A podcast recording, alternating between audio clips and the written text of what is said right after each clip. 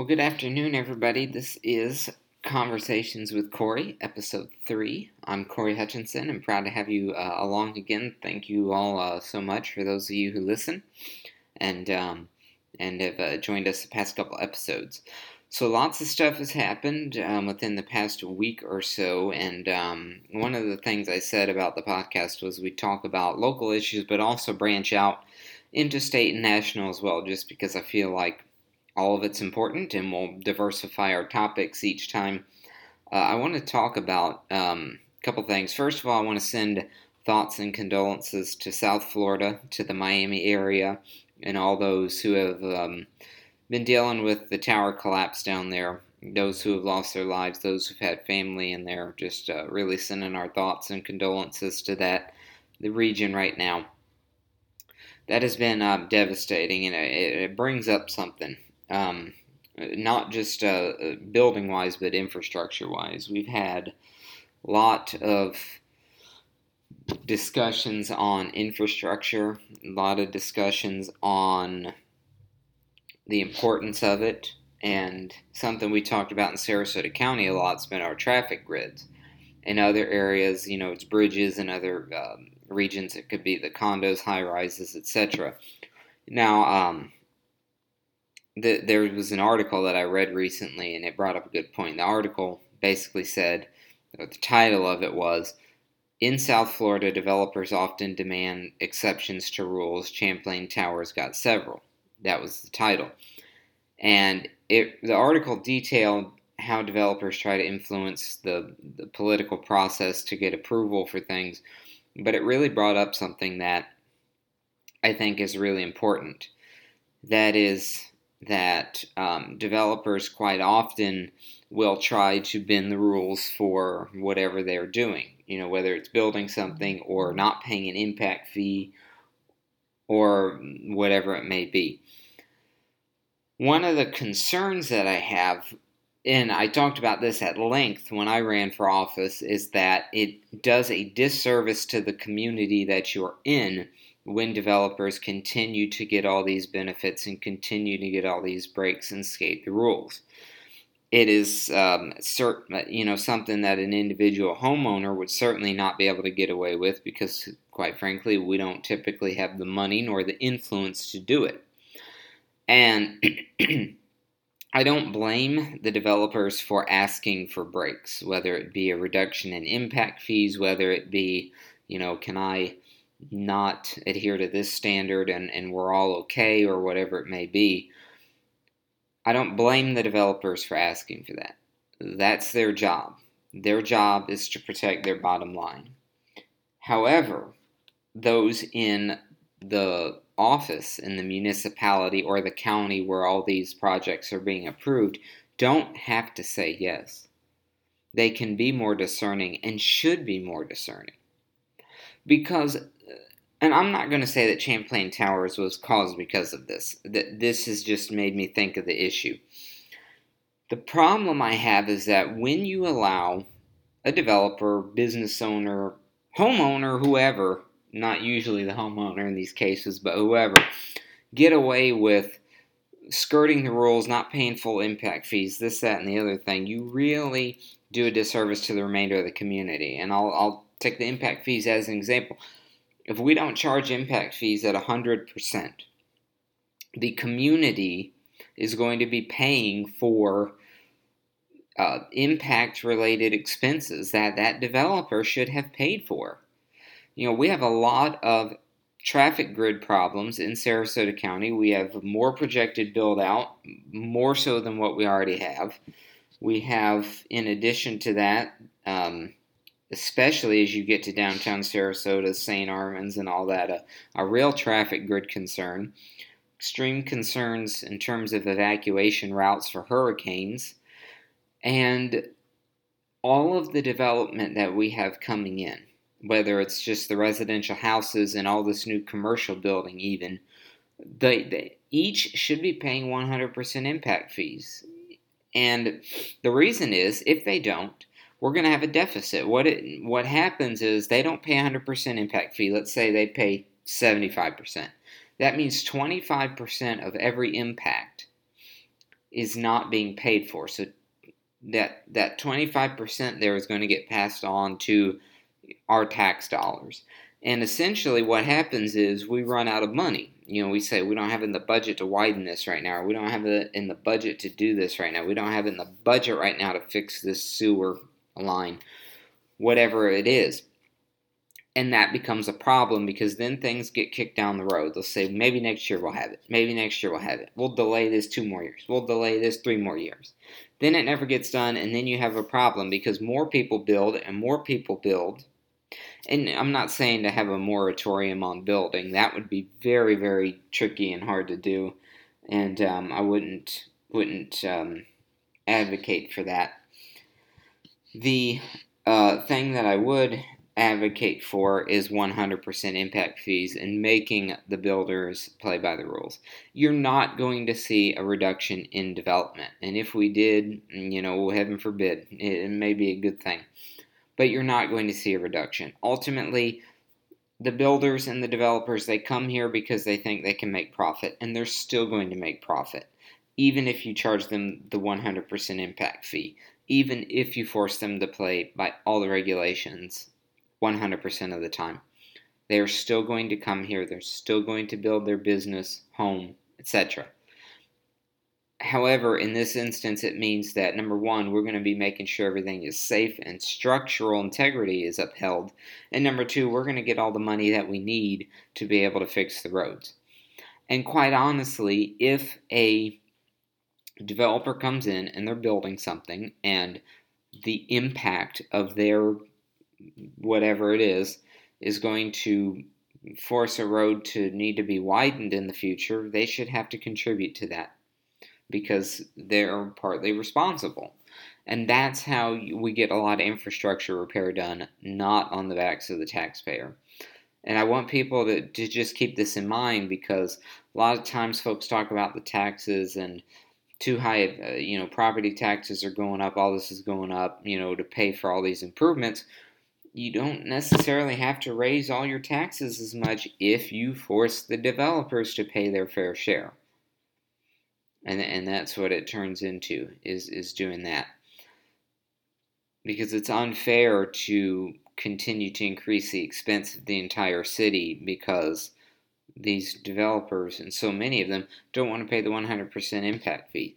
And councils across the state and commissions and county commissions, etc., across the state need to buck up, get a backbone, and force these folks to to pay the, the full 100%. And it may help if a lot of them didn't get contributions from all these people, but that's, I guess, a separate issue. Speaking now, as we transition from that. I've talked about development enough, I think. I'm going to transition to uh, campaign contributions. Uh, Governor DeSantis, in a Senate bill that was passed at the beginning of the month of May, has um, essentially wiped out any municipal regulation of campaign finance that is more restrictive than what the state sets out. So, the state of Florida campaign finance law states that any candidate can raise uh, or can excuse me can receive 100 or excuse me can receive $1000 per contributor per election cycle. Now we know an election cycle to be the primary cycle is one then after the primary is a general election cycle usually from august to november that's a separate cycle so John Smith could donate to you $1,000 before August and another $1,000 after August assuming you make it through your primary. And for candidates, even if you do not have a primary opponent, that you are still running in two cycles the primary cycle and the general cycle, even if you are not on the ballot in August because you don't have a primary. So, with that being said, that's what the state limit is. Now, some municipalities, not very many, but a couple, um, City of Sarasota and the County of Sarasota had this um, essentially limited the contributions to $200 per person per election cycle. Political parties, on the other hand, across the state are subject to different regulations, as are the PACs and um, those type of funds. So this discussion right now, I'm just referring to donations from private individuals. So essentially, Governor DeSantis, in signing this bill, the bill states that any of these regulations that restrict the donation amount to lower than what the campaign um, limit is at the state, those restrictions are null and void. So essentially, that $200 limit in the city of Sarasota is now no longer legal and no longer in effect. And um, this, I think, will number one, make it easier across the state. Now, I, I am all for getting money out of politics. I think that big money in politics is one of the contributors behind why we get um, such crap in terms of elected officials in some areas and in Congress sometimes because of these uh, limits that allow big money and big PACs and all that stuff. That being said, it is um, it, restricting the limit uh, we have seen doesn't work. And I used to be an advocate for this. I'll admit it. I thought that if we restricted the limit down to 200 or 250, uh, it would make a big impact. And evidence and data direct that you can look at on public finance reports shows that that is not the case. Because what happens is big donors will just split their big donations into numerous smaller ones from numerous people on their boards or business or whatever, and it essentially works out the same. Another another aspect of that is that really once you get to a certain point of spending and taking in money, you lose a return on investment. So, for a big candidate who, you know, let's say gets $200,000 in an election, um, and they got it through a bunch of $200 donations. Let's say that some of those developers up those $200 to 1000 each. So instead of 200,000 that candidate ended up raising 350,000. Is there a huge difference in that? Obviously that's $150,000 more. Yes, it's big. But we're looking at value and return on investment. How much more targeting did that candidate really get? How much more value did that candidate get? Especially if you run an election where it's heavily one one party. Because the, the purpose of money is obviously so you can spend to advertise. But if you are in let's say a partisan election where there is 70% Republicans in that district and you're running in the Republican uh, Party side and you have a Democratic opponent. That $300,000 isn't really going to make a huge difference. You know, 350 versus $200,000. No, it's really not. It's really not. So this limit of 200 per donation isn't isn't harming the big money candidate. What it does do is harm the little money candidate because if that little money candidate got 25000 at $200 each, maybe some of his or her donors would have given $1,000 and they could have raised maybe $75,000, $100,000. Now the little money candidate would have had a better chance to compete. And this could be, you know, not just in the opposing party, but in the in the same party's primary too. Let's say you have two Republicans or two Democrats going against one another, in their party's primary, you have one that usually there's always one that's supported by the party and the big money interests. It's usually how it works. Then you have another one who maybe is lesser known who comes in without all that support but wants to run. Well, the big money candidate who gets $200,000, 200 to 350, obviously we think of that that's a huge jump. That's a huge deal it's really not in terms of return on investment. You can only saturate the same voters over and over and over uh, enough times before they really start to ignore you or they've already decided who they're voting for. So in in a primary especially this money can make a difference. In the little money candidate 25,000 to 50 to 75 for that little money candidate is huge or in a nonpartisan election where it, you could have a Republican versus a Democrat, but it's nonpartisan. Obviously, both are registered with a party, but it could make a bigger impact in those type of elections. So I think that you know Citizens United should be overturned at the Supreme Court level. I think that a lot of things are um, not good in terms of campaign finance in this country for elections across the board, not just local, but Congress, president, governor, every single one. Every single one has the, the opportunity for a lot of um, unfortunate corruption mm, because of money. That being said, I don't think that limiting the donations to, you know, 200 a piece is really going to be the answer here. I think that it is uh, a much bigger deal to change how PACs and all that can influence elections, but that would be a different story for probably a different time. Anyway, um, so this is going to influence elections. Essentially, the way I understand it, it's going to it starts immediately. So the county and the city of Sarasota have always had these $200 limits, or city of Sarasota relatively recently. But what happens now is that, you know, the way I understand it, from this election moving forward, 2022 election moving forward, there those ele- those um, limits aren't going to be there. So I'm going to be really interested to see how the finances go for um, uh, this, this next next election, especially the county commission races, which are typically very big money races. Unfortunately, I'm very interested to see how the um, this this limit of a thousand apiece will affect that. Probably for the big money candidates, not a whole lot, to be honest with you. And I went into the the why and how of all that.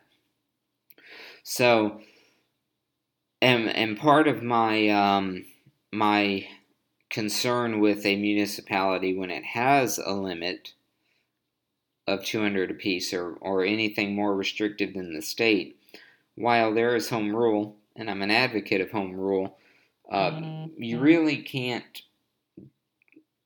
um, directly contradict a state statute. And I feel like some of these ordinances from the city perspective when you're talking about campaign finance, um, I think it's very, uh, very iffy in terms of the legal grounds. You know, could it be, you know, violating state statute, or does the state statute take precedence? I kind of think it does. Um, but again, I'm not a lawyer. So, anyway, that's my topic on that. Um, Something a little bit uh, less serious, a little bit more happy. If you live in the city of Venice, the Brohard Paw Park has reopened. They spent about a month constructing a new concrete path, not only for puppies, but um, to be ADA accessible as well. So I think that is fantastic for all the folks there. Venice has a great series of beaches. The Dog Beach is probably the first one that I went to as a little kid with our puppy. And I think that it's um, very important to to note that um, Venice has done some great initiatives, not just here but elsewhere, with making their walking paths more accessible for for folks with disabilities who need those um, need those extra accommodations. So that's really good.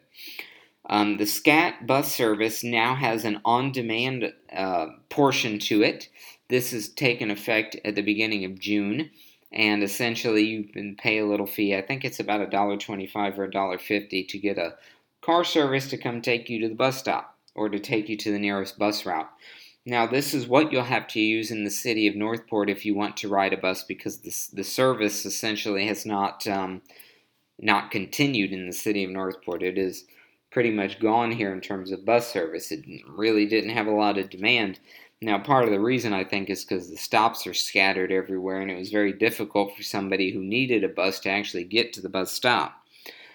But I think the on demand service is key. I actually advocated for this in 2016. I think that it is going to help people get to the stops just because they were spread out too far and few in between this on demand service.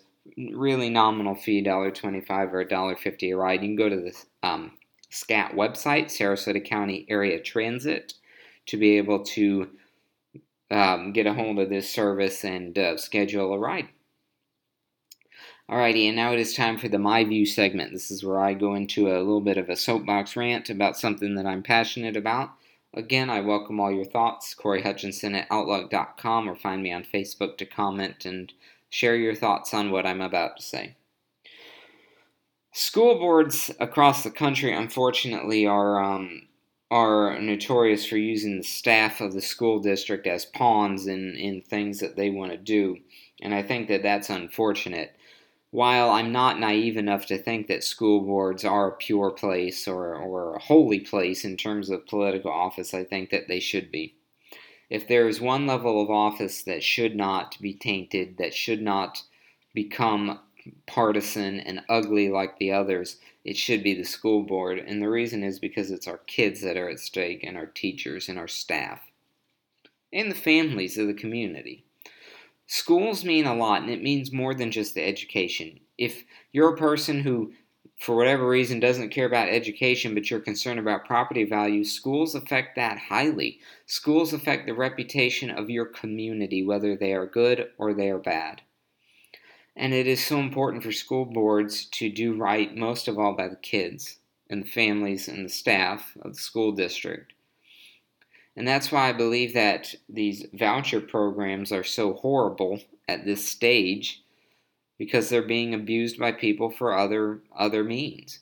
Vouchers started out as a way for students who were not being successful in public school to get a scholarship to a private school.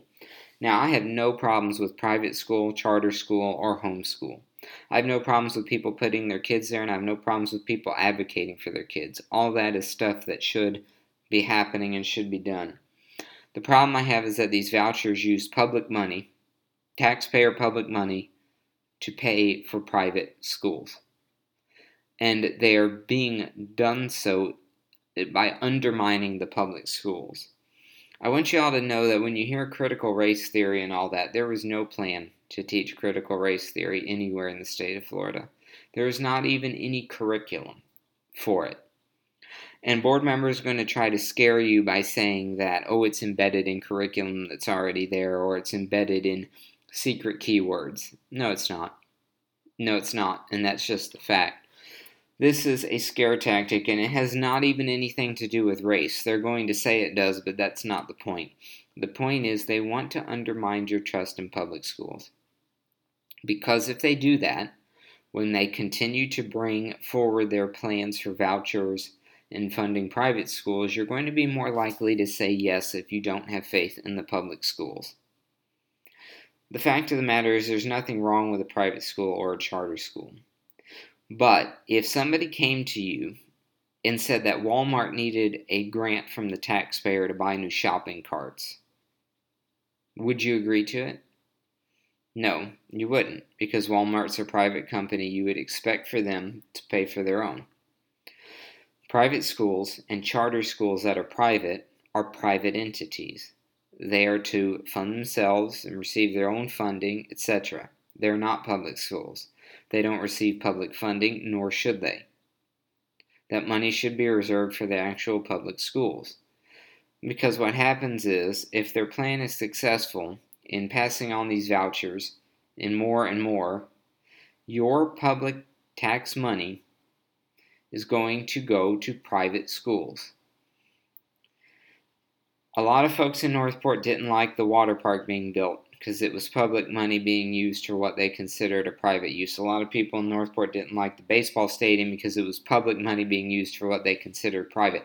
This is the same thing. And I want this to, to be actually worse, probably. I want this to be known. It is not a debate as to whether private schools should exist or which is better, public or private, etc.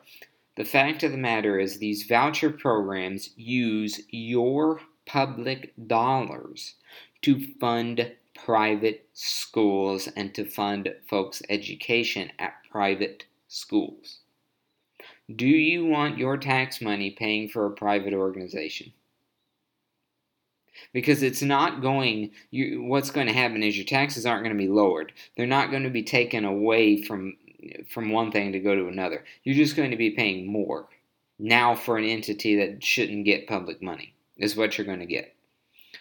And you have to ask yourself if you're okay with that. And if you're not, then you need to need to really pay attention because the argument about critical race theory and public versus private and all that quite honestly has nothing to do with race, nothing to do with any of that. They're just using that to get to their ultimate goal, which is to privatize education using public tax dollars. And I hope you all continue to pay attention for that because it's happening in our own county and in others across the state. That's my view, and I'd love to hear yours. Thank you all for tuning in once again. We'll be back with another episode next week. I really appreciate it. Again, you can reach me at any time, Cory Hutchinson at Outlook.com, or on my Facebook page at Cory Hutchinson. Have a great one. Stay safe and stay well.